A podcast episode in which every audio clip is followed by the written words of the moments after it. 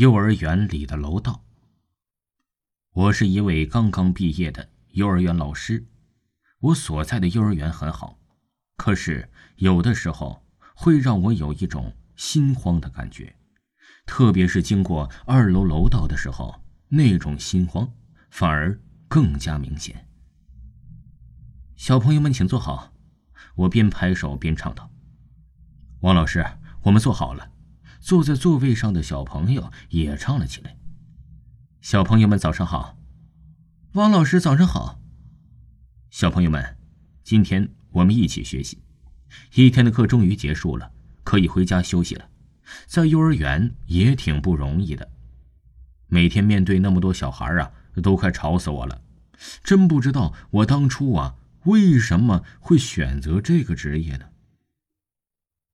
老师。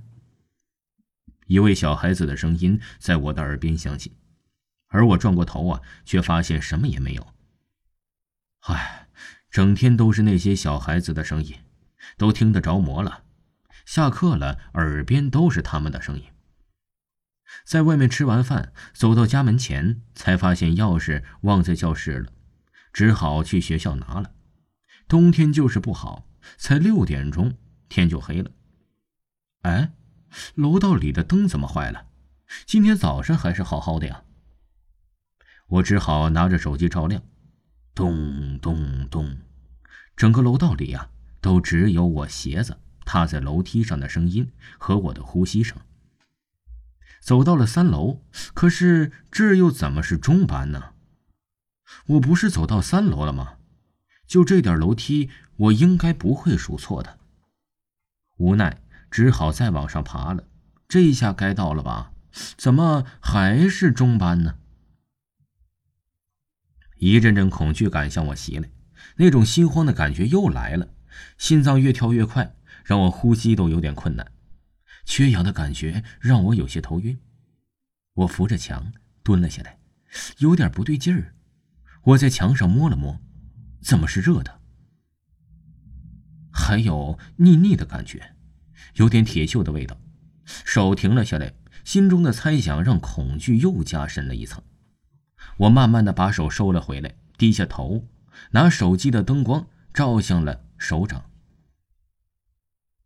我迅速远离了墙面，手机照过去，全是血淋淋的一片。砰！中医班被人呢从里面推开了，一个凶神恶煞的男人走了出来，不断的向我逼近。我害怕的跌倒在了地上，他的手不知道什么时候已经多了一把斧头，猛地向我砍来。我下意识的躲开了，迅速爬起来往楼下跑，边喊边救命，但是并没有用，一直跑又是一直跑，但是怎么跑都是二楼，后面的脚步声好像离我越来越近。我呀，先找了个地方先躲一下，然后再报警。我躲进了一个教室的储物间的柜子里，准备打电话。该死的，怎么没有电了？